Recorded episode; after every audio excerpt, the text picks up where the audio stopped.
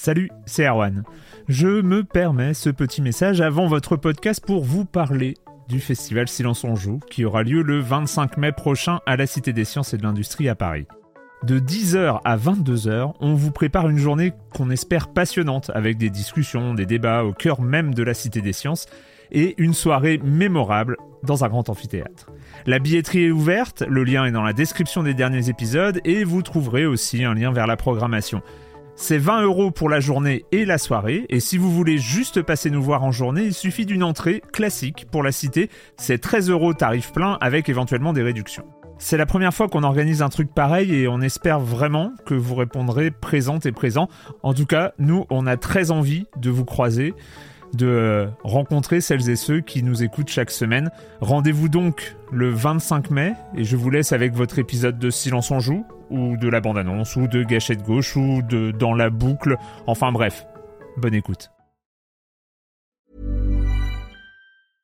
Hey, I'm Ryan Reynolds. At Mint Mobile, we like to do the opposite of what Big Wireless does. They charge you a lot, we charge you a little. So naturally, when they announced they'd be raising their prices due to inflation, we decided to deflate our prices due to not hating you. That's right. We're cutting the price of Mint Unlimited from $30 a month to just $15 a month. Give it a try at mintmobile.com slash switch. $45 upfront for three months plus taxes and fees. Promo rate for new customers for limited time. Unlimited more than 40 gigabytes per month. Slows. Full terms at mintmobile.com. Silence en joueur Erwan Cario, bonjour.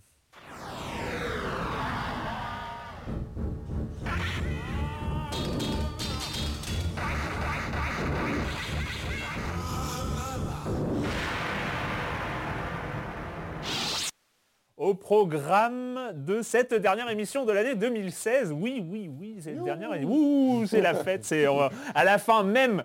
Sans doute qu'on vous souhaitera un joyeux Noël et une bonne année, mais je veux pas spoiler. Je veux pas spoiler la fin. Je veux pas spoiler la fin.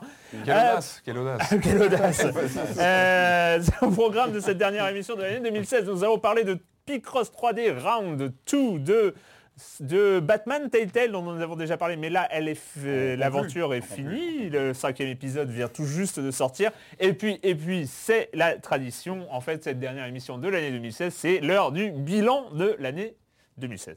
Je me répète, d'accord. Ouais, ouais, ouais, non mais on a, on a peur de rien dans Silence on joue, on a peur de On rien. fait pas les marronniers, euh, Ah on non, change un non, petit mais peu. oui, euh, c'est on ça, évite, c'est on ça, euh, c'est clair.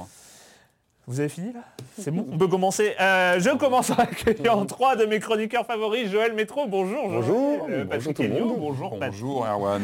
Et Corentin Benoît Gonin du Journal du Gamer et du podcast Passe le Stick. Bonjour Corentin. Salut Erwan, c'est cool.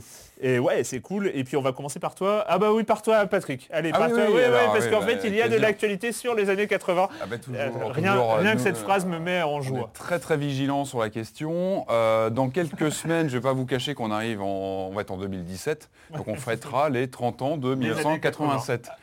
Euh, donc c'est important. Euh, une question, une question que vous, vous devez connaître tout de suite. Quel était le personnage culte de l'année 87 Il y a un personnage qui était Batman? récurrent. Robocop. Non. Ah non, un personnage plus, plus général qui était dans les films, dans les jeux. Donald Trump.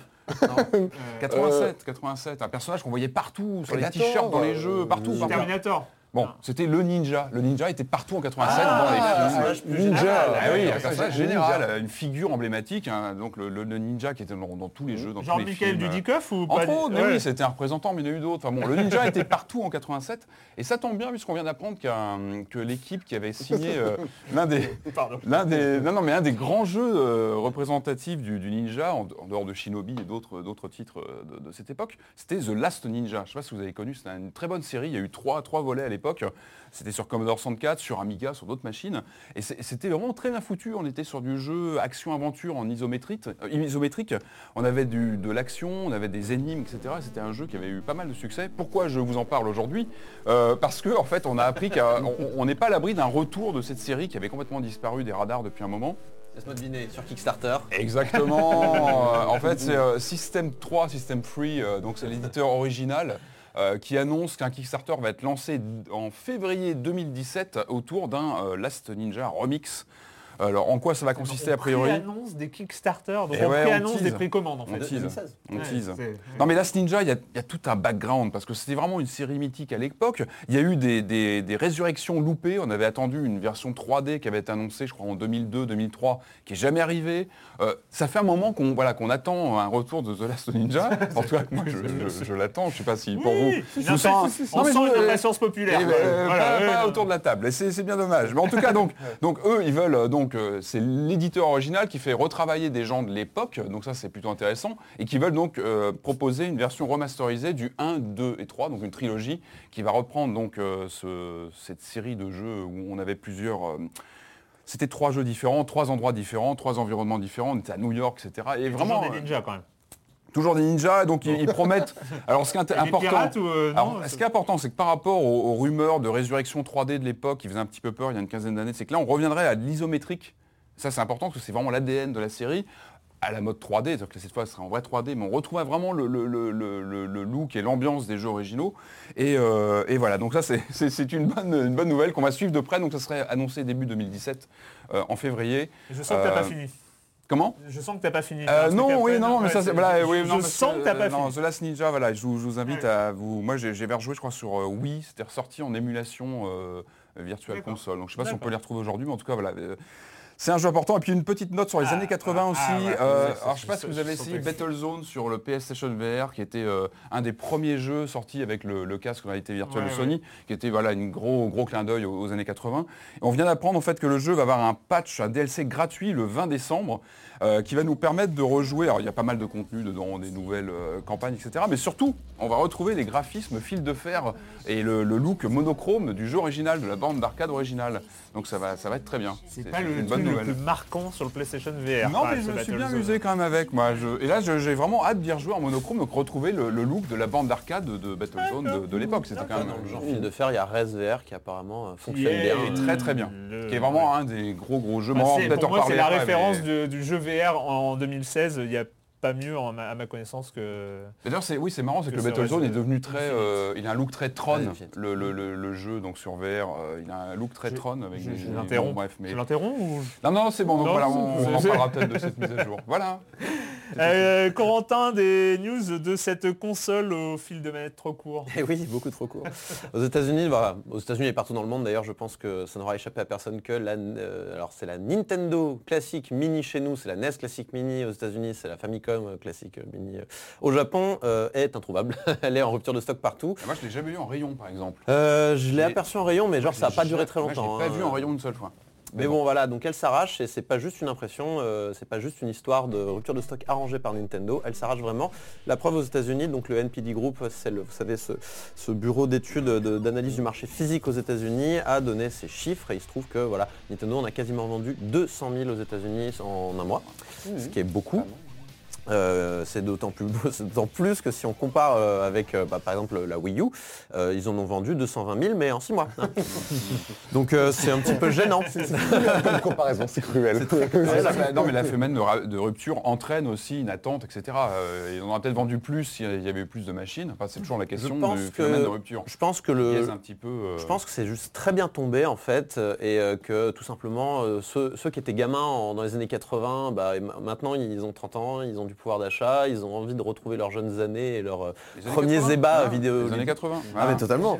Ah non, mais je- J'ai rien dit. Et du, et du coup c'est pas étonnant qu'une telle console euh, ait un tel succès aujourd'hui. Euh, bon après il faut dire que le produit a hormis le fil qui en effet fait 70 cm je crois qu'on a Ouais, mesuré au ça, journal du gamer. C'est le point faible, hein, euh, clairement, clairement. 69 cm, mais il n'y a pas que ça, il y a aussi euh, le, le petit bouton là qui est sur la console elle-même et pas euh, donc à moins d'avoir un câble HDMI de, très long qui va jusqu'à la télé, bah c'est juste On est obligé d'avoir la machine près de soi pour jouer. voilà, c'est relou. euh, câble alors qu'ils auraient pu mettre sur la manette. euh, donc voilà, et euh, hormis ça, bah, le, le produit est plutôt de bonne facture, la sélection de jeux est plutôt bonne, le prix est honnête, on va dire, même si bon pour moi je pense que c'est encore trop cher, C'est c'est combien 60 euros pour 30 jeux. Bah, euh, Ça va, Nintendo a fait pire hein, dans le genre. Ouais. Par exemple quand ils vous vendent des jeux NES à 5 euros sur le Bah, c'est seule ça, console Tu fais le ratio. euh, Et donc, euh, L'interface est sympa. Enfin, Là, là, voilà, c'est propre. hein, Je C'est un crois- produit propre. je crois même qu'il a été mis au point par une boîte française, si je ne m'abuse, ou euh, en tout cas une division qui a été reprise par Nintendo. euh, Enfin, en tout cas, c'est c'est les petits Français qui ont géré ça. Enfin, c'est bien fini. je Voilà, c'est bien fini, il y a des, euh, il y a des sauvegardes rapides et tout, donc franchement ça reste un produit de, de- de qualité, à condition d'avoir un tout petit appartement. Bah, c'est bien. Ceux qui ont des grands, ils ont le PlayStation VR. Et ceux qui ont des petits, ils ont la NES Mini. Voilà, tout le monde est satisfait en 2016. Euh, Joël, une affaire assez originale du côté d'Ubisoft Montréal. Ouais, enfin original. Original, je- on en parle, enfin, ça arrive rarement, on en parle rarement dans, dans le jeu vidéo. Et puis c'est- c'était un délit, moi j'aime beaucoup le nom en fait. C'est, euh, je sais pas, ça m'a- depuis que je suis gamin, ça m'a toujours fait rêver. Bah ouais, le, Délit d'initié. il- le délit d'initié, il y a le mot initiation, je sais pas, il y a un truc. Même dans, cette affaire, euh, voilà, qui a été euh, voilà, mise au jour en fait la, il y a, la semaine dernière, il y a à peu près 10 jours, puisque l'autorité des marchés financiers en fait a, a infligé une amende de 1,2 million d'euros à 5 salariés d'Ubisoft. Euh, alors pourquoi Leur tort. leur tort, leur tort. Alors, on- il faut remonter en fait à 2013 et au mois de et au- à la fin de 2013, au mois de, de sept- au mois d'octobre en fait. euh, alors, non, oui, le 15 octobre 2013, Ubisoft en fait avait annoncé qu'un de ses gros jeux sur lequel il planchait, euh, Watch Watch Dogs, Watch Dogs allait être, allait être, enfin donc retardé, il ne sortirait pas comme prévu au mois de décembre. Manque, de bol. Euh, disons quelques, l'AMF s'est aperçu que, euh, que des salariés d'Ubisoft, donc 5, avaient vendu en fait pas mal d'actions juste, avant cette annonce. Effectivement, ils ont bien fait puisque euh, le titre avait perdu en fait 25% de sa valeur après l'annonce d'Ubisoft comme quoi le jeu était retardé. Alors ils ont bien fait, ils ont bien fait. Est-ce qu'ils ont, est-ce qu'ils ont donc eu vent justement de, de ce, de, ce, de ce report, euh, voilà, par des espèces d'in- d'indiscrétions Alors on ne sait pas, en tout cas l'éditeur Ubisoft, eux, les défend, ils ne doutent pas de la bonne foi des personnes concernées, et ces personnes également en fait font, euh, voilà, ont décidé de, de faire, de faire appel. Voilà. Apparemment la MF est tombée sur des messages où il se disait que très clairement ça va barder du côté de chez Ubisoft, ça va barder, euh, Watch va se repousser, ça va faire un tollé, enfin je crois pas que la MF se base uniquement sur des suppositions, je crois qu'ils Ouais, ont ouais. des preuves assez dures. hein. Ce, ce sont des gens sérieux. Mm. Mais Voilà. bon. Donc effectivement, c'est assez... Ro- rocambolesque. Deuxième, ah oui, deuxième petite nouvelle, dont, voilà, deuxième petite nouvelle, euh, comme chaque année, Google en fait nous livre ses tendances, euh, voilà, ses tendances, qu'est-ce qui a été le plus recherchés. Et cette année, dans toutes catégories confondues, qui sait, bah, vous le vous disiez tout à l'heure, bah, c'est Pokémon, Go. Voilà, Pokémon Go qui passe devant l'iPhone 7, devant Donald Trump, devant Prince, devant... euh, bah, enfin, il y a Powerball, donc bon, ça c'est... euh, voilà. Mais devant David Bowie, Deadpool, Olympics. Donc Pokémon Go, le- l'expression la plus recherchée sur Google. On va en 2016. parler, on va en parler. Bonne transition. Bah non, Voilà. pas bonne transition. pas, c'est d'habitude, qu'une parce mode, qu'on je a- crois. Ouais, Je crois que ça a passé, bien sûr. On va en reparler de Pokémon Go évidemment parce que c'est l'année 2016 dans Silence on joue, mais, mais, mais on va d'abord, d'abord, avant tout, le com des coms de la semaine dernière. hein. N'oublions pas le com des coms de la semaine dernière. Avec Jérémy Israël, on peut- nous parlions de The Last Guardian, évidemment. Euh, jouer à The Last Guardian avec mes enfants, quel régal, quel délice, ça n'a jamais été possible dans aucun autre jeu. Nous découvrons un nouveau format pour jouer en famille. On se marre, on pense ensemble, on tremble ensemble. Je tiens ma- la manette la plupart du temps, mais je leur passe de temps en temps quand l'un d'entre eux la réclame. Ça marche parfaitement aussi. Et puis leur innocence associée à mon œil vétéran fait qu'on n'est jamais bloqué, on avance paisiblement. On apprécie le temps qui passe, à 5, ensemble, c'est une émotion à la fois familière et naturelle, il n'y a plus de barrière. Et surtout, quand on aime les animaux, quand on connaît les animaux, on se sent en sécurité dans ce monde inconnu. Grâce à Tricot, mes deux garçons de 5 et 8 ans ne sursautent pas, ils n'ont pas peur des événements à venir, ils ont confiance en lui. Quel jeu fantastique. C'est peut-être la bonne méthode pour le, pour le faire ce jeu. Moi ça me rappelle mes parties de SRAM avec mes parents quand j'ai- voilà, j'étais tout petit aussi. Voilà, c'est de SRAM, c'est un jeu d'aventure Ah, textuel d'accord. français. Dans les années, J'ai- qua- dans les années 80. Dans les années 80. J'ai cru entendre Scrabble. Mais que SRAM. SRAM, non, non, SRAM. Le désavantage, c'est euh, qu'ils le désavantage, c'est qu'ils vont demander un gros chien à Noël. Voilà. Euh, euh, aussi Alan San qui dit, je veux juste signaler à l'équipe que Dead Rising 3 est sorti sur PC Ah il y a plus de deux ans, huit mois après la version console en fait. Il n'est dispo par contre que sur Steam. C'est bizarre que vous n'en ayez pas entendu parler car à l'époque il y a eu beaucoup de soucis entre des nouveaux et plein de soucis de config de PC. Le jeu était injouable pour 50% des joueurs mais Capcom a réagi assez vite et il signale aussi que la, vraie, la seule vraie exclue en dehors des licences propres à Microsoft qui n'est jamais sorti de la Xbox One pour le PC, c'est Sunset Overdrive, et c'est carrément dommage. Ouais, même si c'est... Enfin, moi, j'ai- j'avais pas accroché, moi. C'est pas édité par Microsoft euh, Sunset? Je sais que c'est fait par Insomniac, mais... Oui, mais il n'est Ouais, pas il sorti de la ouais. Xbox One. Ah oui, est mais que- ça- mais il ça est reste un jeu Microsoft. il- est édité par il Microsoft. pas PC. Et, euh, et juste voilà, il y a eu euh, aussi pas mal, il faut pas passer, euh, il y a eu pas mal de, de gens qui euh, sont un peu insurgés de, de l'aspect un peu euh, débat houleux de l'émission dernière Ah, c'est avec bien, The Last Guardian où, Daniel était, Daniel était euh, Andreev hein, pour sa première apparition était un, un petit peu, euh, c'est un petit peu emporté dans sa fougue, euh, dans sa fougue pour, pour The Last. Guardian, en ayant peut-être euh, parfois tendance à couper la parole, mais bon, c'est pas grave. D'une part, c'était sa première apparition dans Silence on joue, hein, il est peut-être pas habitué à d'autres formats euh, un peu plus, euh, un peu plus habitué à la polémique. Et euh, Ah il bah, vient de chez Gamecult, hein, ça se bagarre. hein. C'est bien, il faut avoir de la passion Ah oui, dans le jeu vidéo, on n'est pas là pour... Non, je voilà, qu'il y avait quand même des auditeurs euh, qui... Peut-être qu'on est trop, on est trop plan plan plan d'habitude dans Silence on joue. Ouais. On va se fighter, on va prendre Ouais. des gants de boxe. Non, je rigole, je rigole. Allez, on commence, on commence. Et bon, on va pas commencer avec le récap de l'année 2016. On va quand même parler un petit peu de jeux qui sont sortis là maintenant. Et on va commencer quand même avec un grand jeu qui est Picross 3D Round 2.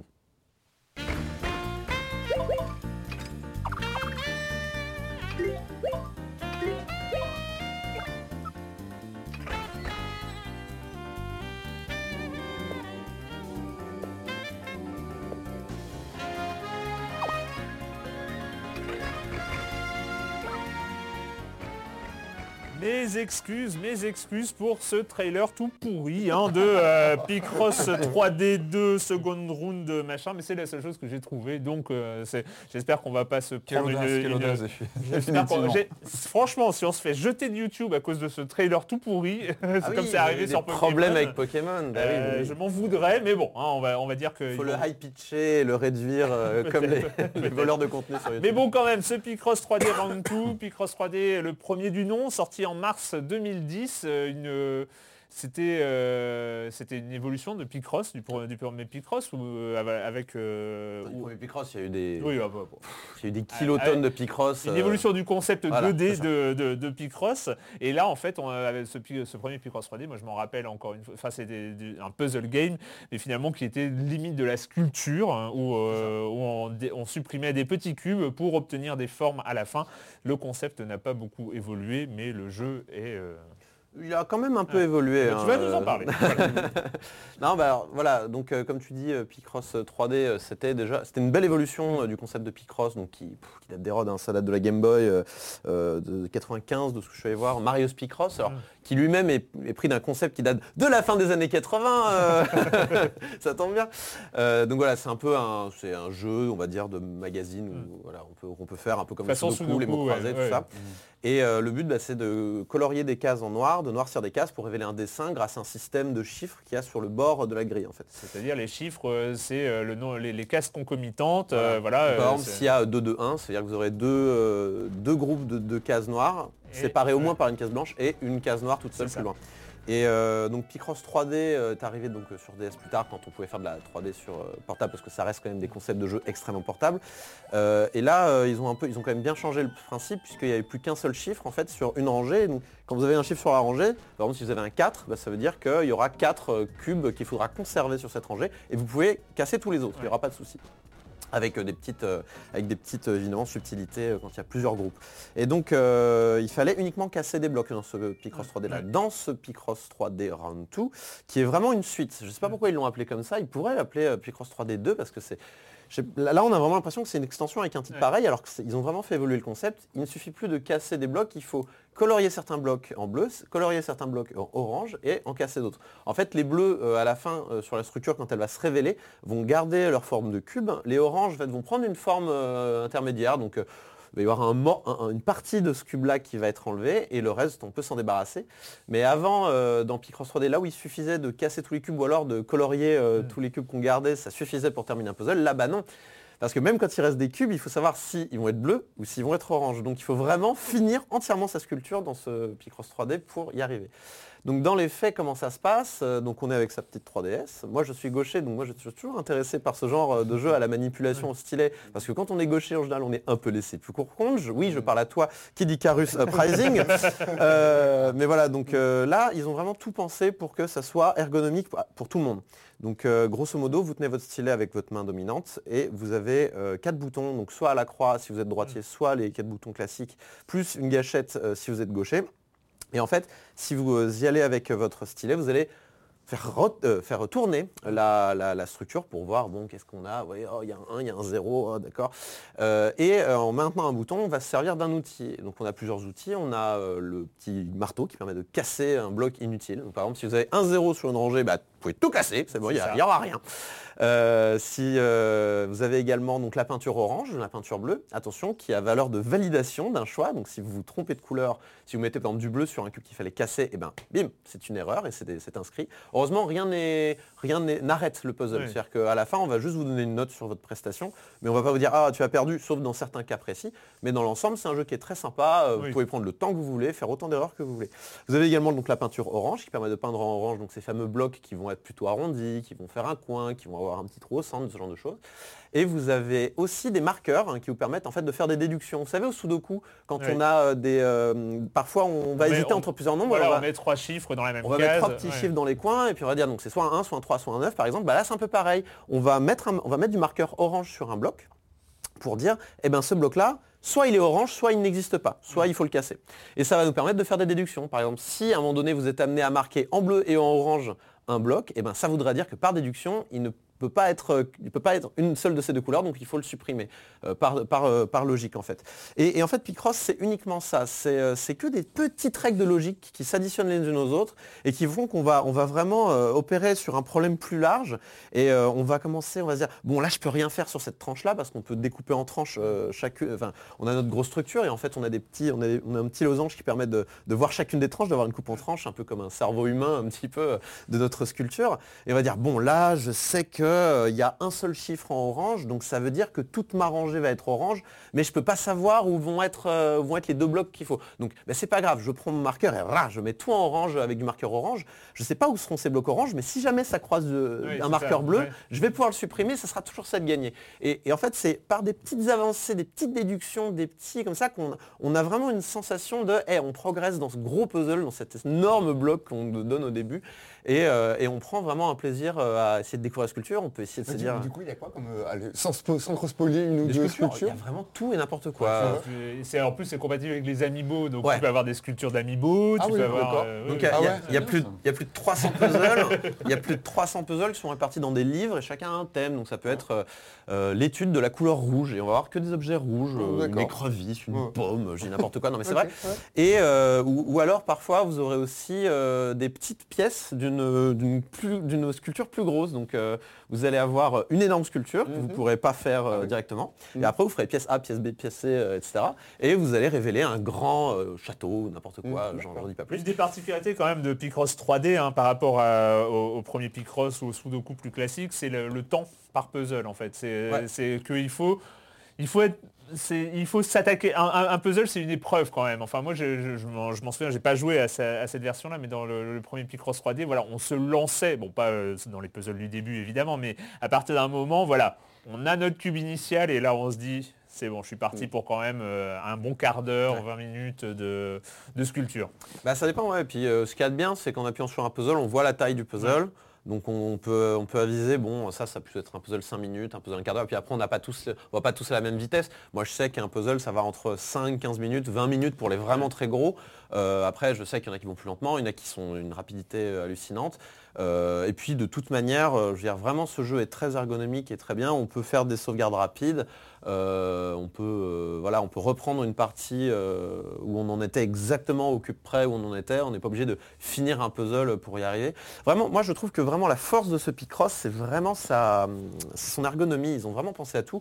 On peut, on peut même On peut même aller jusqu'à verrouiller un fond, un fond d'écran qu'il y a derrière le puzzle. On peut verrouiller une musique si on veut. Parce qu'il y a- Donc les musiques sont très bien. hein. C'est toujours ce petit côté un petit peu acoustique, euh, jazz band qu'on a, qu'on a eu dans Mario Kart euh, 8 et tout ça, qui est Mmh, vraiment très agréable. Comme un saxo. Ouais, il y a toujours le même saxo là. langoureux. C'est toujours ce même saxo là qui, Mm. euh, qui, qui rend les jeux Nintendo assez chaleureux au niveau de leur OST. Et, euh, et, euh, ça passe très bien. C'est c'est pas des petites boucles, c'est des boucles assez longues en général qui font que on se sent pas, ça, ça tourne pas en boucle. Après, hein, rien ne vous empêche de couper le son et de mettre de la- notre musique. Et les mecs ont même pensé quand vous allez dans les options, vous pouvez mettre le bruit de la mer, le bruit de la forêt ou le bruit d'un resto. J'adore. Génial. C'est vrai que voilà, Picross et Picross 3D et ce, cette- voilà, on est sur du puzzle game quand même de très très haut niveau. Ouais, c'est tout bien, bien pensé. Et euh, c'est typiquement le jeu métro, le jeu toilette. Et donc il faut savoir qu'il y a une secte euh, Picross euh, qui est là et qui essaie de te convaincre que oui, un peu comme nous l'autre fois là, c'est le jeu de la semaine. Bah c'est pareil, le mec il dit c'est le jeu de l'année, oui Picross, machin. Il y a un vrai lobby quoi. Il y a un vrai lobby du Picross, attention, euh, ils sont partout, hein, c'est un peu les Illuminati du jeu vidéo, les vrais. Mais euh, voilà, les mecs ont essayé euh, de me convaincre que Picross c'était le jeu du siècle. C'est un très bon jeu, C'est- j'irais peut-être pas dire que c'est le jeu du siècle, mais c'est vrai que c'est un, un jeu vachement bien pour euh, passer le temps, euh, un petit peu euh, faire de l'exercice un petit peu mental, tout ça. euh, c'est voilà, quand vous aurez, quand vous finissez The Witness, par exemple, c'est pas mal de jouer à Picross. Et ben quoi. voilà, bah, tu m'as fait une transition formidable parce qu'on va commencer à parler de cette année 2016. On va commencer à parler de cette année 2016 et évidemment j'ai passé quelques images. Il faut une, une petite vidéo, un petit son de coupe et bah, je choisis le premier très grand jeu de cette année 2016. C'était en janvier euh, et c'était The Witness.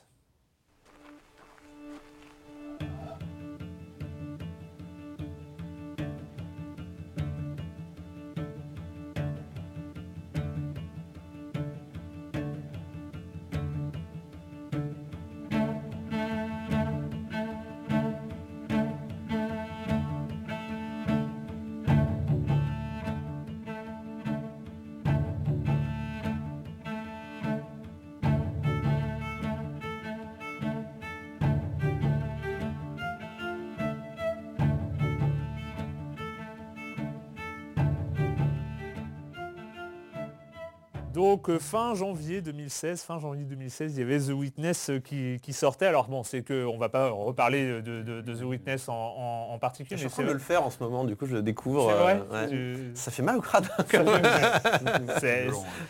c'est assez marquant.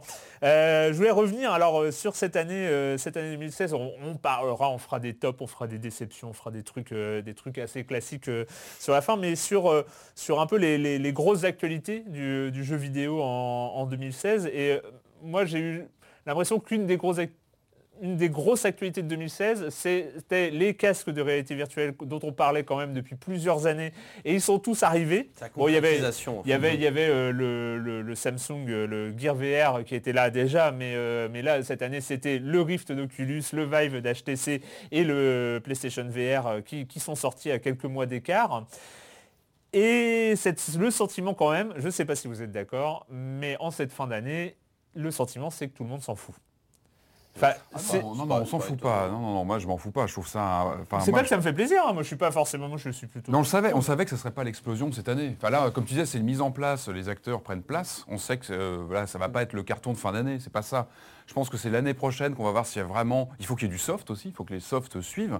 Euh, je sais pas si j'avais eu l'occasion d'en parler ici, mais euh, moi, il y a un vrai effet wow. Enfin, il y a vraiment un effet. euh, moi, j'ai ressenti en mettant euh, le nez dans le casque de Sony ce que j'avais ressenti en, en 85 quand j'ai eu un Amstrad entre les mains, où j'ai eu la sensation de d'avoir une porte ouverte sur un infini de possibilités, de, de choses qui pouvaient arriver, qui pourraient se faire, et des choses sont arrivées sur Amstrad magnifiques. point, d'un point de vue Mais- du, d'un point de vue du gameplay, je suis pas nécessairement d'accord. euh, C'est un vrai wow effect, mais tu vois, comme, comme la 3DS a eu un wow effect à l'époque, et maintenant on coupe tous notre 3D sur notre 3DS. tu vois ce que Non, ouais, non, moi je vois pas. C'est beaucoup- pas comme c'est un beaucoup gadget. plus gros Non, parce que c'est une conception complètement différente, même de la- l'appréhension de l'espace, l'appréhension sûr. de la mise en scène. Je trouve que ça remet vraiment beaucoup de choses à plat. Mais après, là où je te euh, rejoins, par contre, c'est en effet, ça sera, c'est pas une explosion, naturellement. Et, le, et le fait qu'il qu'il y ait une, so- enfin, une possibilité pour le grand public d'y jouer, ça fait rentrer en fait les casques de réalité virtuelle dans l'imaginaire de Ouais, sûr. voilà ce que le marché du jeu 30 vidéo ans attend ça. fait 30 C'est ans que les casques sont dans les films, qu'on- qu'il y a eu des expérimentations en, en borne d'arcade il y a une vingtaine d'années, qui n'étaient pas très bonnes d'ailleurs.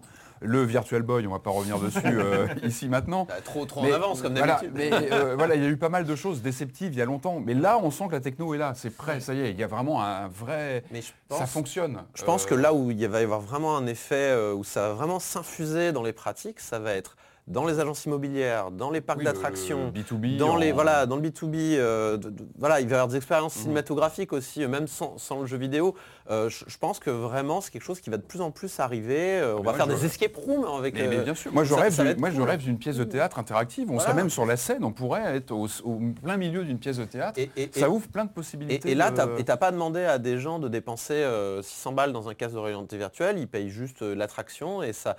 Je, je pense qu'il peut y avoir un vrai potentiel sur cet aspect un petit peu plus, euh, on va dire, euh, divertissant, attraction. Quoi. Encore une fois, il faut l'essayer. C'est vrai qu'en parler sans, euh, sans l'avoir essayé, c'est difficile, on ne se rend pas compte. Il faut vraiment l'essayer pour vraiment réaliser combien ça remet complètement à plat la façon dont on appréhende les univers, les mondes, les personnages qu'on a en face de soi. Il y a une intensité qu'on n'a pas du tout sur un écran euh, classique. Joël? Oui, non, Patrick a enfin, raison, en tout cas, sur le manque de, sur le manque de soft. C'est-à-dire tant Ouais, qu'on n'aura pas, la- tant qu'on n'aura pas des jeux qui sont euh, voilà, à la, à la- enfin, à la hauteur, enfin à la hauteur, à- oui, à la hauteur de, ces- euh, de cette technologie, de, cette- de cette technologie, enfin qu'il la saisisse, qu'il la maîtrise bien, bah, tant On sent que le business model a l'air d'être compliqué à, à- à Ouais. prendre. On Mm. voit Ubisoft s'est investi dessus. On voit qu'Electronic Arts commence à. Mm. Il y a eu Battlefront. euh, Il y a une extension euh, Battlefront qui arrive qu'on va essayer. Il y a eu euh, une extension gratuite aussi, je crois, pour Call of Duty. Euh, Activision, qui est quand même un gros.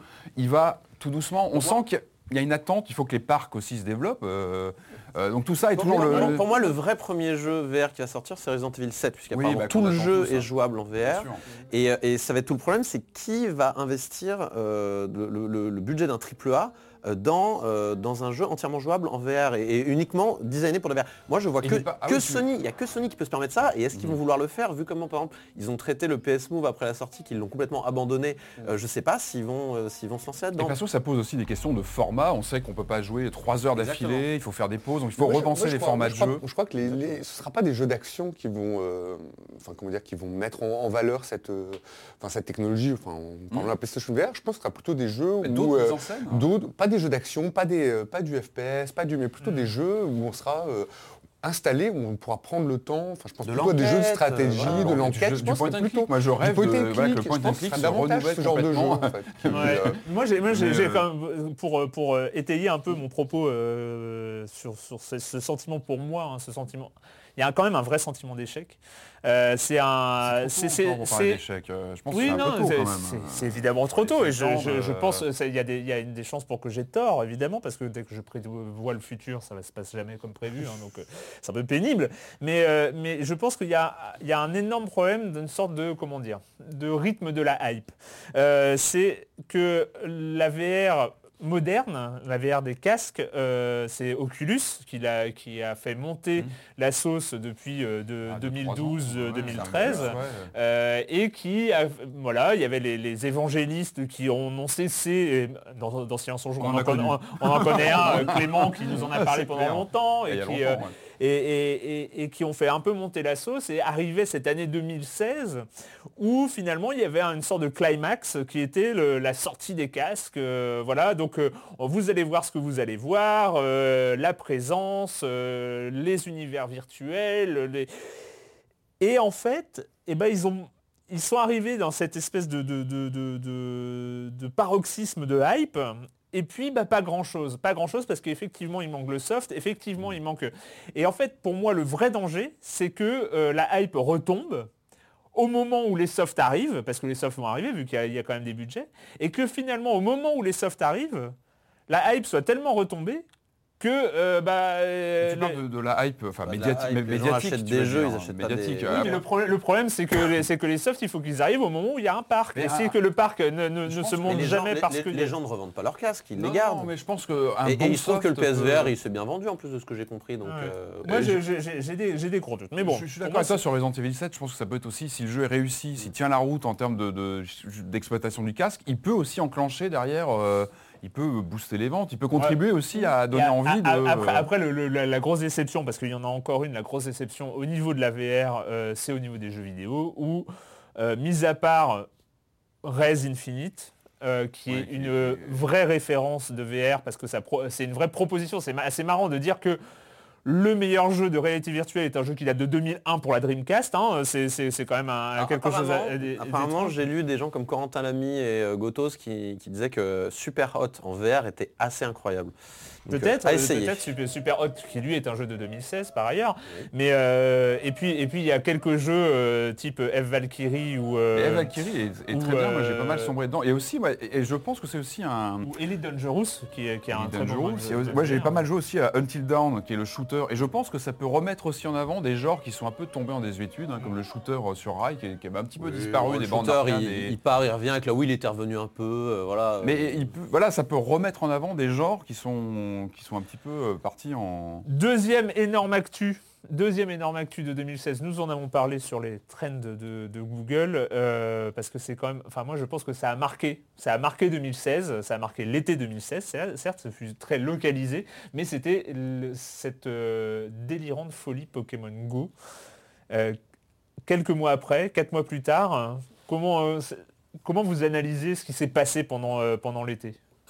Bah, euh, je, pense, je pense que la vraie révolution, euh, ça sera peut-être pas en VR, mais peut-être plus en RA, euh, que peut-être Pokémon Go a montré qu'il y avait vraiment, pour le coup, pas. En plus, il y a pas, voilà, la réalité augmentée, euh, donc qui est- voilà, Pokémon Go permet d'attraper des petits Pokémon hein, dans le monde réel et on, les rajoute, on rajoute une couche de virtuel sur le réel, et surtout euh, grâce à une techno que tout le monde a dans sa poche en, en 2016 ou la plupart des gens ont dans leur poche en 2016. Et euh, je pense que euh, c'était Pokémon Go et ça, ça, en vrai ça continue là. Il y a eu, y a- là ils ont compris qu'il fallait qu'ils rajoutent du contenu. Ils en- maintenant ils en rajoutent assez régulièrement. 7 nouveaux Pokémon en ce mois de décembre ça, et il y a des- annoncent pour quelques- dans quelques mois, donc probablement premier semestre 2017, la deuxième génération des Pokémon. y a- mais il n'y a pas que ça, ils font des petits événements assez ponctuels, assez petits, mais qui suffisent Mais- à relancer l'intérêt. Mais on croise plus des gens dans les parcs en train de Non. jouer. Enfin, ça Enfin, un bizarrement, ai même, euh, recroisé au moment de la euh, sortie de Pokémon Lune et Soleil. Bah oui, parce que Ouais, en fait, ouais, en fait, c'est, ouais, c'est- en mais- fait, Pokémon, c'est ce Pokémon Go, c'est pas, c'est, tout un ensemble en fait de, c'est un agenda entier que Nintendo et Niantic ont mis en place. Euh, 2016, c'était les 20 ans de Pokémon, c'était en début de l'année. Mhm. Donc ils ont mis en place toute une, euh, toute une, une batterie de trailers, de rappels avec à coup de Pokémon légendaires distribués dans les magasins pour les anciennes versions euh, sur 3DS, à coup de attention Pokémon Soleil et Lune sort en fin d'année, Pokémon Go ça arrive hop, c'était limite sorti de manière surprise. Donc en fait Nintendo a géré un agenda euh, de communication, enfin The Pokémon Company a géré un agenda de communication assez on va dire rythmé et tout le long de l'année, ce qui, ce qui fait qu'en fait Pokémon Go était, était un petit peu euh, le- le- le- l'épi- l'épiphanie de, ce, de, de- de ce- de tout ce, ce- tout ce- le pic voilà, de tout ce Ils ont- système. ils ont été pris par surprise, même, enfin, Oui. même, Non, même mais- n'y croyaient pas. Enfin, oui, enfin, c'est pas qu'ils y croyaient pas, mais bon. ils- Alors moi après je suis pas dans les petits papiers de Nintendo mais à mon avis ce qui s'est passé c'est Nintendo a dit euh, bon nous on sort la Switch en 2017 on a un, un jeu Pokémon à sortir en fin d'année on a envie qu'il fonctionne donc vous allez nous sortir Pokémon Go cet été parce que les gens sortent l'été donc je pense que Niantic aurait bien voulu le sortir peut-être l'année prochaine mais qu'ils ont été un petit peu coincés Bah, en même temps, ils ont eu raison. ils ont eu raison bien sûr. Parce que même s'il n'était pas parfait, euh, le- c'est un succès complètement imprévisible. C'est- c'est- il faut quand même se souvenir que le jeu est sorti officiellement en France le 24 juillet et que le 24 juillet, il y avait déjà des millions de personnes. C'est-à-dire qu'il y avait des millions de personnes qui ont appris à télécharger des APK Android et à les installer sur leur téléphone. Enfin, on- Après on- c'est un public particulier hein, qui fait ça donc euh, oui, mais enfin, c'est c'est des millions de personnes. C'est des jeunes, des vieux, des. euh, Il y, avait quand même une vraie population. Mais euh, mais c'est sûr oui. C'était pour moi, il y avait quelque chose d'assez incroyable. Non, non, c'est clair. Et surtout, là, on parle de, voilà, est-ce que c'est la fin du phénomène Pokémon Go? En vrai, cet été, euh, les, les- les revenus euh, autour de l'application par Niantic étaient tellement grands, mais c'était idiot. Enfin, le, le Pokémon Go à lui tout seul faisait plus que tous les autres jeux. De, de, de la- de l'App Store et de l'iPhone Store. C'est- C'était tellement haut que c'était évident qu'il redescende un jour. Ils sont, ils sont toujours aujourd'hui, à l'heure où on parle, dans le top 10 des Ah bah. applications les plus rentables. hein, à l'heure- donc, à- euh, à l'heure actuelle, c'est Mario 1, Pokémon 2, donc euh, voilà, sur iOS. c'est- ouais. Donc euh, ouais, Sur Android, marche. ils sont à numéro 7 ou quelque chose dans le Oui, genre. oui, oui. donc c'est, on est vraiment sur quelque chose de, très fort. On va continuer à parler de cette année 2016, mais c'est le moment quand même d'accueillir pour la dernière fois de l'année Monsieur Fall de TrickTrack.net et sa chronique jeux de société. Bonjour Monsieur Fall. Bonjour mon cher Erwan, cette semaine je vous propose de partir vers le 25e siècle grâce à Notolone, un jeu signé Guilain Masson, c'est pour 2 à 7 joueurs à partir de 10 ans, pour des parties qui vont durer entre 30 et 45 minutes, c'est édité en français par Geek Attitude Game. Alors, Notolone nous propose une expérience un peu particulière, assez thématisée et thématiquement excitante. Vous êtes des explorateurs galactiques, vous êtes partis à l'aventure euh, explorer les tréfonds de l'univers, et puis vous avez un souci technique, vous vous écrasez sur une petite planète. Or, cette planète est hostile. Et oui, il y a une espèce d'alien, un prédateur, qui va vous courir après et tenter de vous becter, de vous grailler, de vous manger. Forcément, vous attendez que les secours viennent vous sauver, et en attendant qu'ils arrivent, il va falloir échapper aux prédateurs qui vous courent après. Nous sommes donc avec Notolone face à un jeu dit asymétrique. L'un des joueurs va jouer le prédateur, et les autres vont jouer l'équipe d'explorateurs malheureux qui va tenter de sauver sa peau. C'est un jeu de bluff et de contre-bluff, un jeu efficace, simple et subtil. Je vous explique un petit peu de quoi il est question. Vous avez des cartes étalées sur la table qui représentent des régions un peu de la planète. Vous avez une jungle, une forêt, des marais, etc. Ces cartes vous proposent des pouvoirs Hein, des choses qui, peuvent vont se produire quand vous êtes dessus. Euh, bien sûr, si vous êtes dessus, sans la créature, parce que vous allez à votre tour, secrètement, sans discuter avec les autres, choisir un lieu sur lequel vous allez aller, qui va déclencher un pouvoir dont vous avez besoin à un moment donné dans la partie. Une fois que vous avez fait ça, le prédateur, lui, va bloquer des zones en disant c'est là que je vais aller, parce qu'il pense que vous devez aller là pour pouvoir euh, avancer dans le jeu. Si il vous trouve, il vous mange un petit peu. Et vous n'êtes pas mort tout de suite. Hein. Il faut un certain nombre de fois qu'il vous tombe dessus. en tout cas, il y a un système d'avancée sur un petit plateau qui fait que lui ou vous devez atteindre le centre du plateau en premier. Celui qui l'attend en premier a gagné. Mais quoi qu'il arrive, c'est un jeu euh, subtil, fin, extrêmement excitant parce que la pression monte. Évidemment, il va falloir réfléchir parce qu'il y a des situations dans le jeu où vous savez que vous avez besoin de ça. Vous devez faire ça de manière impérative. Mais si c'est impératif, le prédateur va s'en douter, lui, que vous devez absolument faire ça de manière impérative. Donc il va aller là. Donc vous n'y allez pas. Comme vous savez qui c'est que vous savez que vous devez aller là mais que vous n'y allez pas, il va pas aller là. Donc du coup peut-être vous pouvez y aller. Vous voyez un petit peu le, cheminement, hein, un petit peu. Des combinaisons de cartes, des lieux à explorer, des machins, des trucs. C'est excellent. C'est sorti pour Essen il y a très peu de temps, ça a fait un carton, ils ont été soldats tout de suite parce que ça coûte autour de 20 euros. C'est vraiment pas cher pour l'expérience. Il est, euh, et là je suis un peu embêté mon cher Arwan, il est en rupture totale et complète, mais normalement, normalement, là, très bientôt, devrait arriver de nouvelles boîtes précipitez-vous. C'est un must-have de cette année et du début 2017. Je vous rappelle le nom, Notolone, un jeu signé Guinan Masson, illustré par Sébastien Kevo. Les illustrations sont très très intéressantes, ça vous plonge dans l'ambiance. Le thème et la mécanique sont en parfaite adéquation. C'est chez Geek Attitude Games, c'est pour 2 à 7 joueurs à partir de 10 ans, des parties de 30 à 45 minutes. Et moi mon cher Erwan, je vous dis à la semaine prochaine. À la semaine prochaine, Monsieur Fall de TrickTrack.net et TrickTrack.tv à l'année prochaine d'ailleurs, hein, à l'année prochaine plutôt. Hein, euh, on se retrouve en 2017.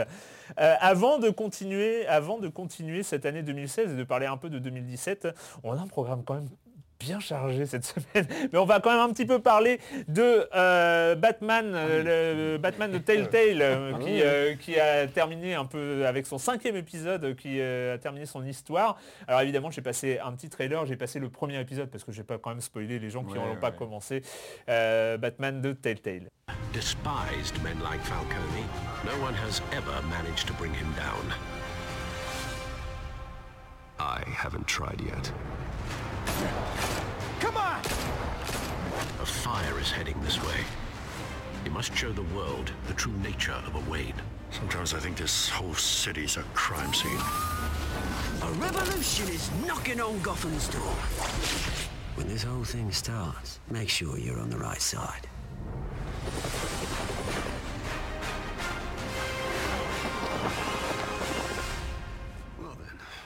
Batman, Batman euh, par euh, nos amis de Telltale. Alors euh, on aurait peut-être pu appeler cette aventure Bruce Wayne.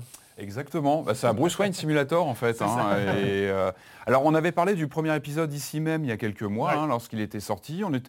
Moi j'avais des, doutes, j'étais pas sûr parce que bon voilà, j'étais pas. on connaît la recette Telltale, ils sont un peu bon dans une routine qui, est un peu fatigante parfois. J'étais un petit peu mesuré sur les effets de, de comment dire de Quick Time Event qui était bon. Alors là, j'ai fini hier soir, donc c'est tout frais, je viens de finir l'épisode 5, et moi je dis bravo, réussi. Pour ma mission réussie, ils ont réussi leur truc. Euh, pour moi, donc euh, le système de jeu, alors comme tu le disais, donc euh, la vraie force, et ça on depuis le début, c'est de remettre vraiment le focus sur Bruce Wayne. Un personnage quand même qu'on a souvent mis de côté dans, les, dans les jeux Batman, historiquement, parce qu'on n'avait pas le temps dans les jeux d'en parler, bon, voilà, etc. Là, on est vraiment Bruce Wayne avant tout. l'introduction de Batman Arkham City. Ouais, on l'incarnait Ouais. rapidement, Ouais. mais bon, c'était un petit peu brouillon. Là, Ouais. non, on est Bruce Wayne avec tout le côté euh, politique euh, du personnage qui, qui doit euh, mener sa vie de, de milliardaire, qui a une importance dans, dans Gotham. Gotham. On a, on- Gotham, pardon. on, a, on a le retour du, du Batman détective, qui est un petit peu aussi passé à la trappe depuis longtemps, depuis quelques temps. Là, on a des vraies Sur- séquences de... Sauf Batman VR, où on joue que le détective. que le détective. Mais là, justement, on retrouve ça avec les indices, etc. C'est plutôt bien fichu. Mais alors, vraiment, pour moi, là où c'est réussi, c'est sur le scénario.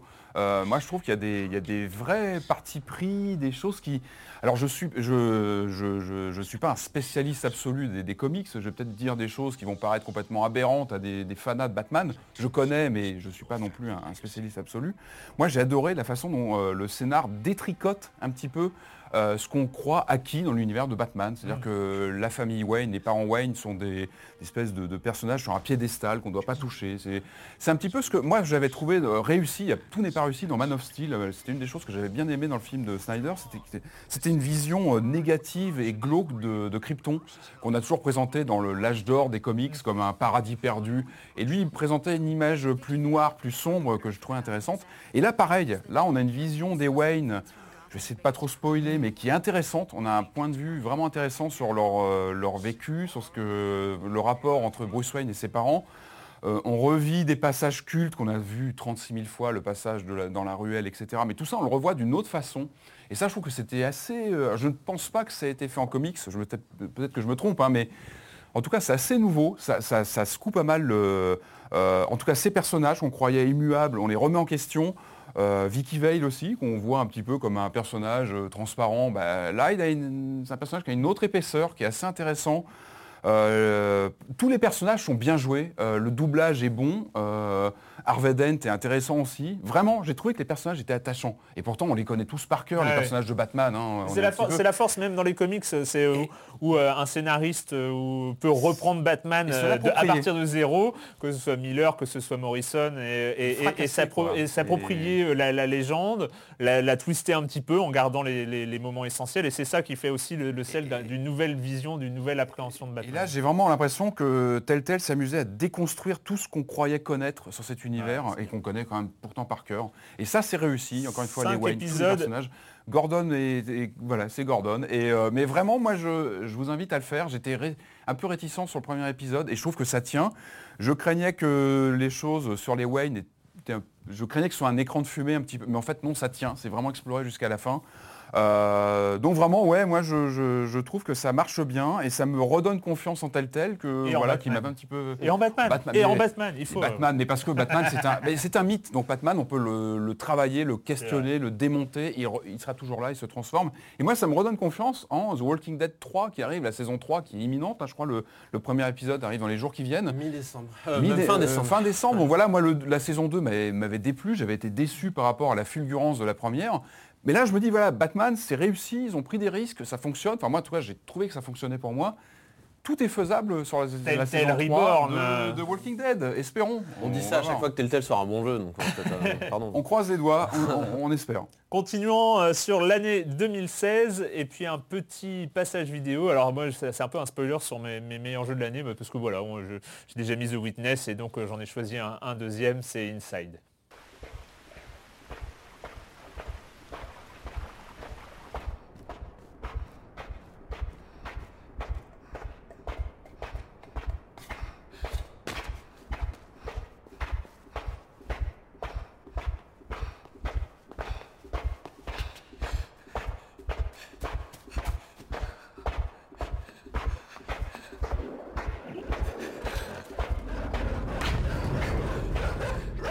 On parlera, d'Inside peut-être un petit peu tout à l'heure, mais rapidement pour finir euh, cette année 2016 au niveau de l'actu, je ne sais pas s'il y a des choses qui vous ont marqué, vous me direz après, mais quand même une des choses quand même de cette année 2016 qui était vrai en 2015, qui était aussi vrai en 2014, qui était aussi vrai en 2013, et, mais qu'il est d'autant plus en 2016, c'est quand même une importance absolument monstrueuse qu'a pris euh, la scène du jeu indépendant.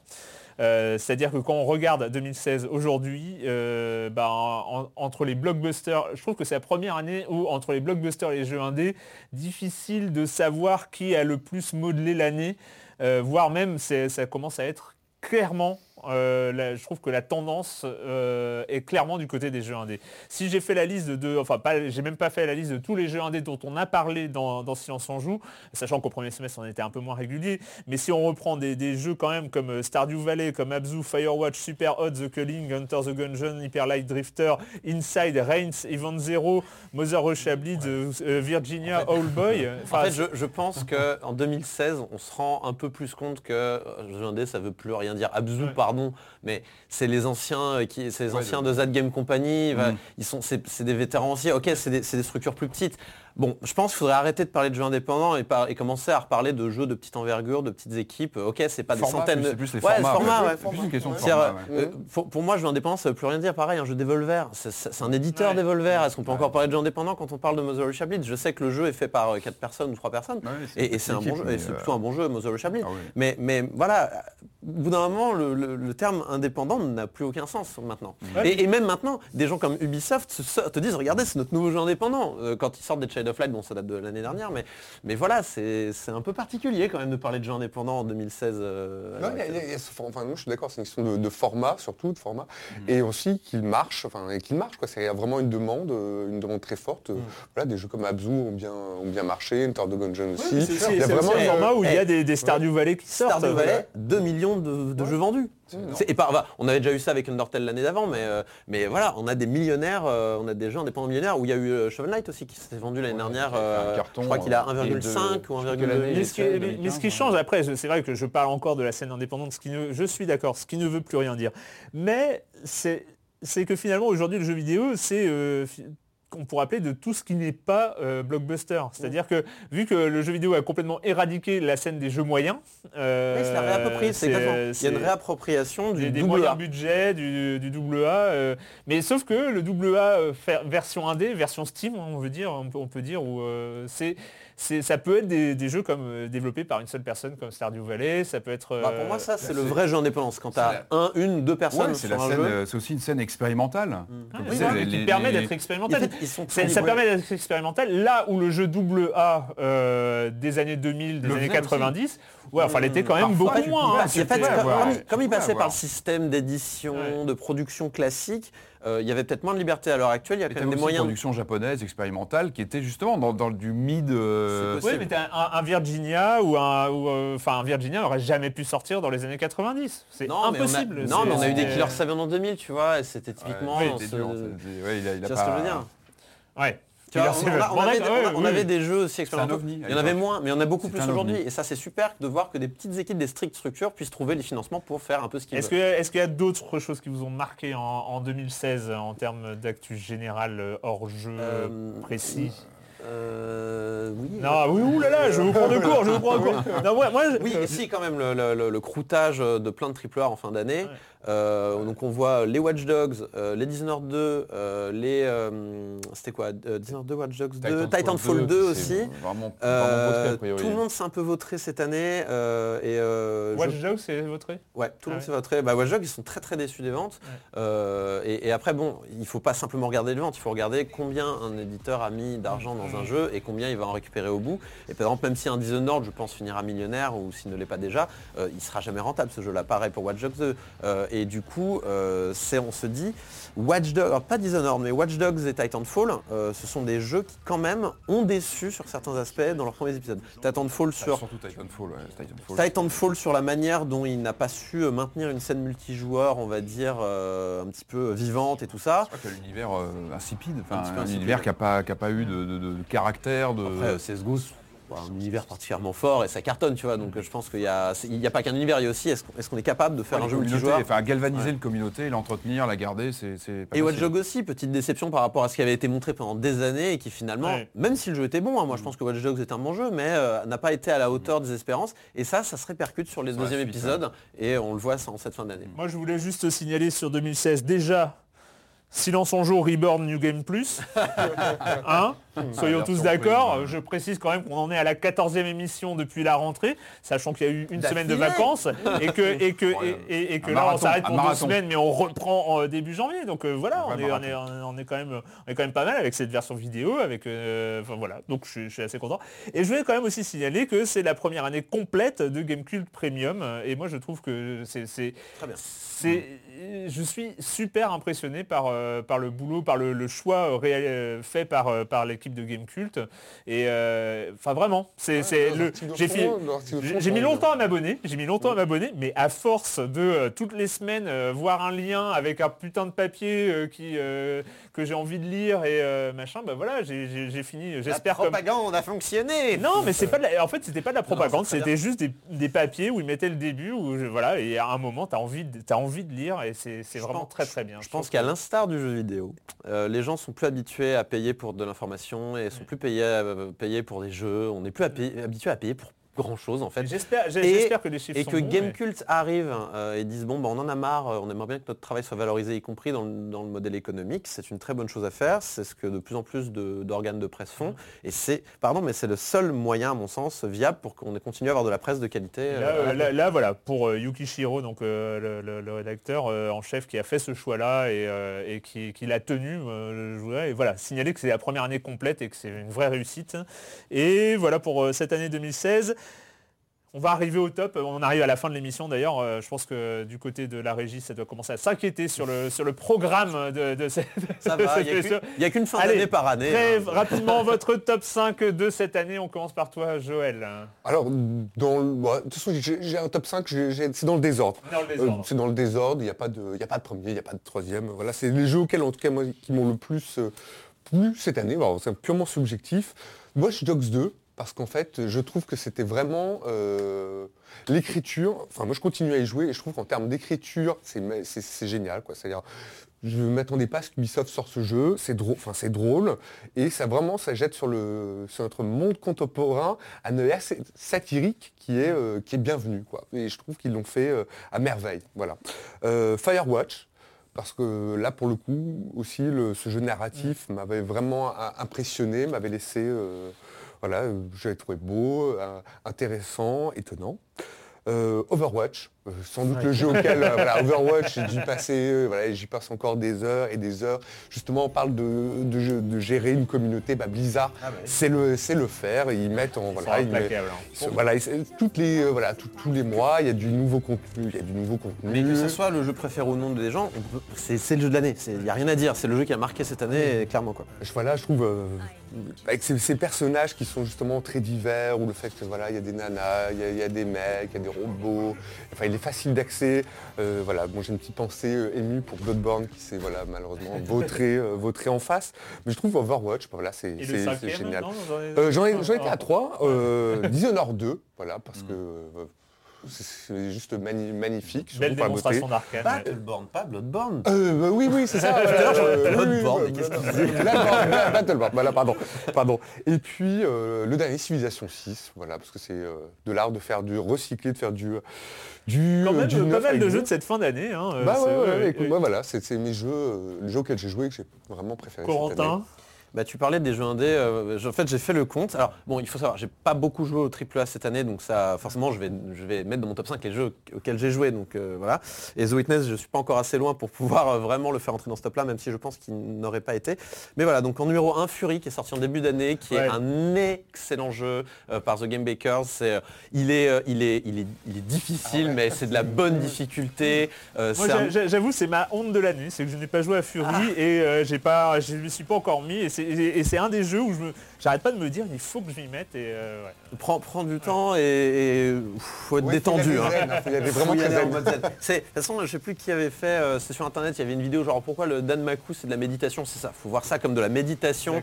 On me lance ce coup-là, je fais ce truc, cette parade-là, il y a un petit côté, euh, on dit toujours le côté Dark Souls, mais c'est vrai, il y a un côté rythmique, hein, il faut connaître le rythme des attaques pour les éviter. Et donc c'est à la fois un beat'em all dans le sens où on doit mettre des coups d'épée, il y a des duels à- au sabre, et il y a aussi un côté, donc Danmaku, donc ce- les, vous savez, ces choses avec plein de balles à l'écran où il faut éviter les balles, les, euh, voilà, donc c'est une, une excellente, euh, une excellente réussite euh, de, de cette année. Et en plus, c'est euh, enfin, le, le mec qui gère ça est français. Et, Ouais, J'ai fait le bus de l'espoir euh, en sa compagnie. ah oui, c'est euh, Emeric Toa qui est, euh, qui, qui est vraiment une vision pour son jeu et qui, qui l'a appliqué de A à Z. Bravo, rien à dire.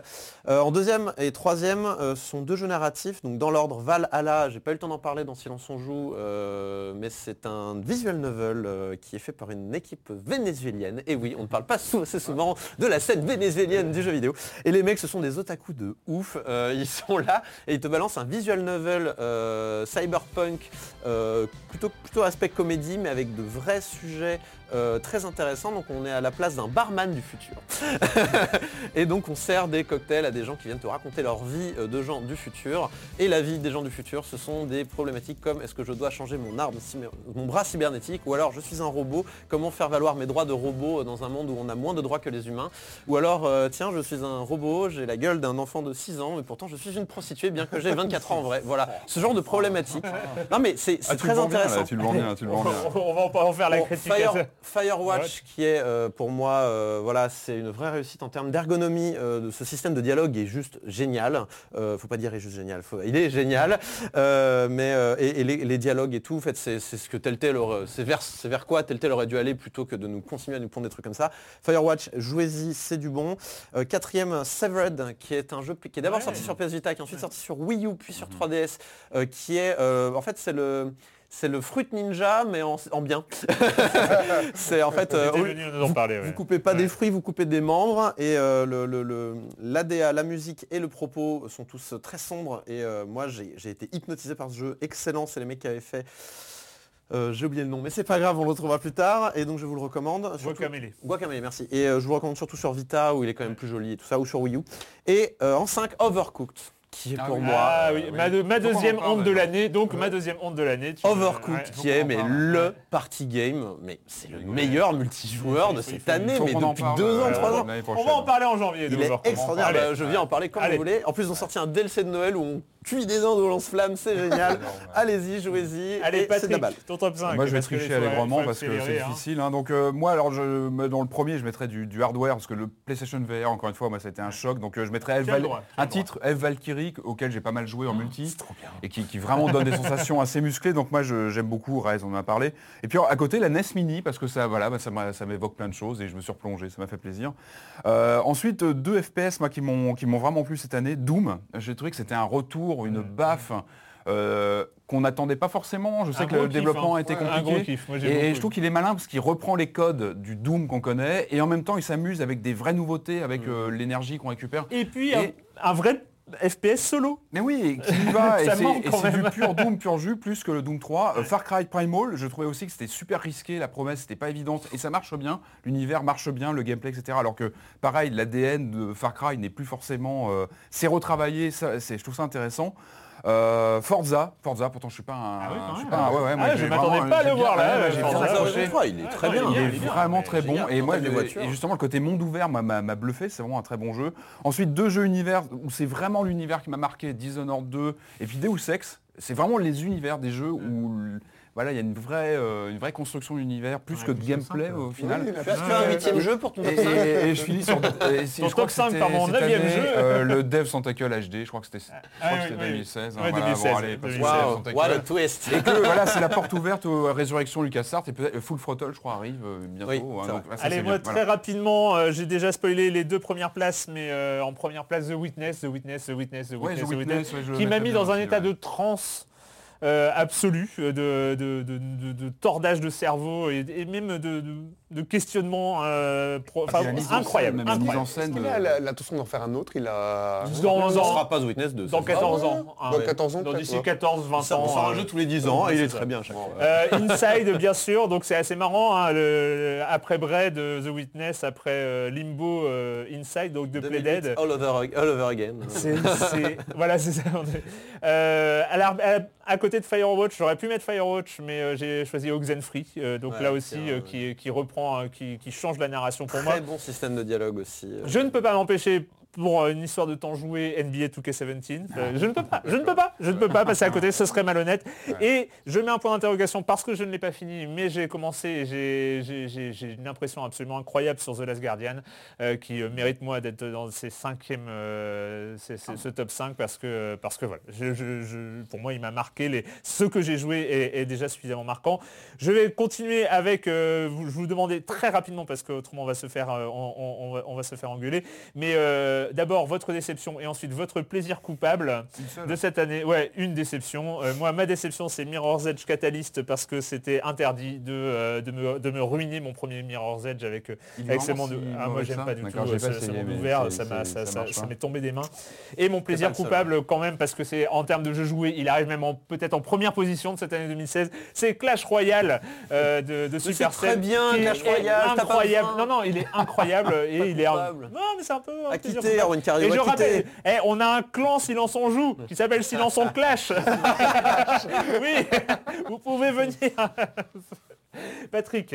Euh, donc euh, euh, la déception, Ouais. allez, moi, parce que j'en attendais beaucoup, c'est Quantum Break. Parce que euh, et en plus j'adore le studio, donc euh, vraie Je crois que déception. t'étais le seul à en attendre quelque chose. Non, Ouais, ouais, non, pareil, mix, pareil. mix Ouais, vidéo, ouais, filmé, ouais, FMV, tout ça, je Ouais. rêvais, puis ça n'a Ouais. pas marché. Bah, il m'est tombé Ouais. des mains, Ouais. vraiment euh, déception. Et le plaisir coupable Euh, Lego Dimension. J'assume, tu peux, tu peux. J'assume, Corentin.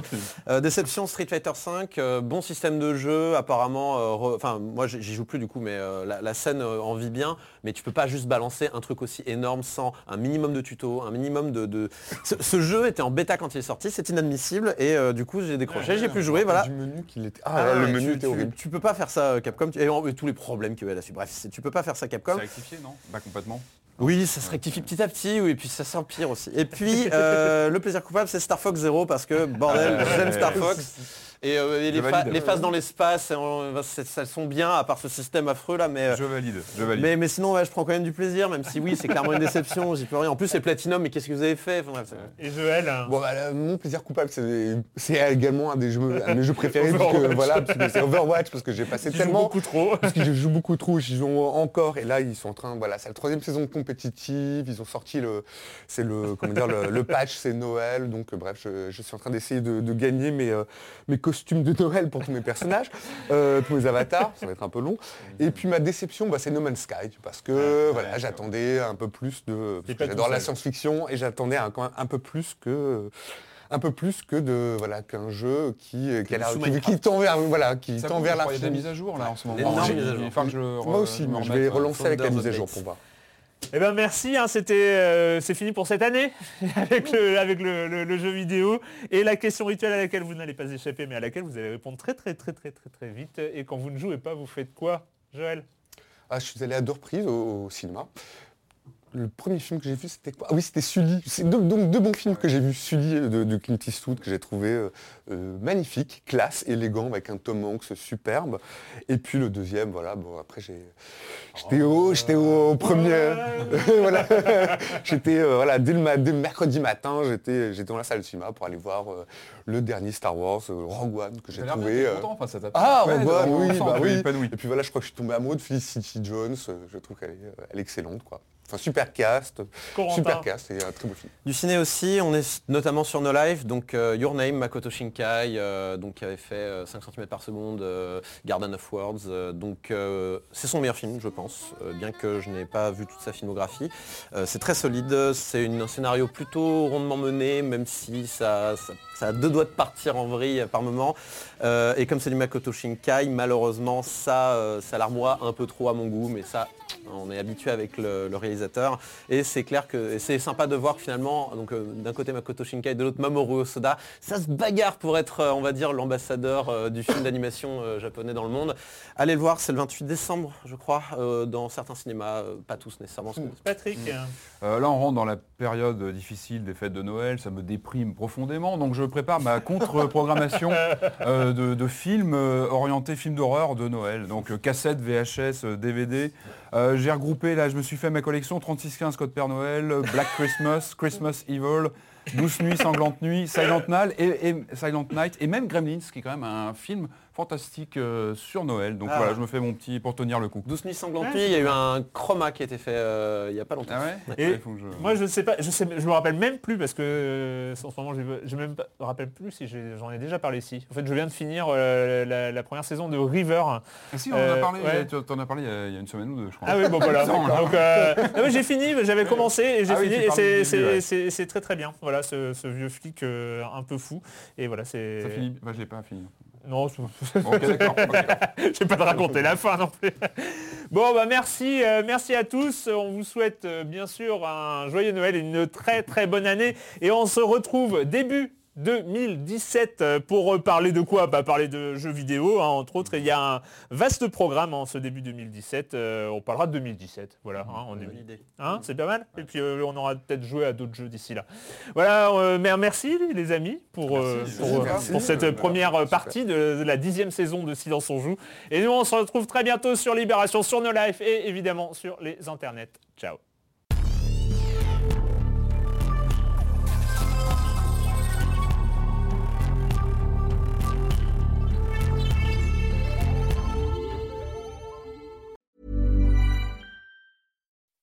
When you make decisions for your company, you look for the no-brainers. If you have a lot of mailing to do, stamps.com is the ultimate no-brainer. Use the stamps.com mobile app to mail everything you need to keep your business running with up to 89% off USPS and UPS. Make the same no-brainer decision as over 1 million other businesses with stamps.com. Use code PROGRAM for a special offer. That's stamps.com, code PROGRAM.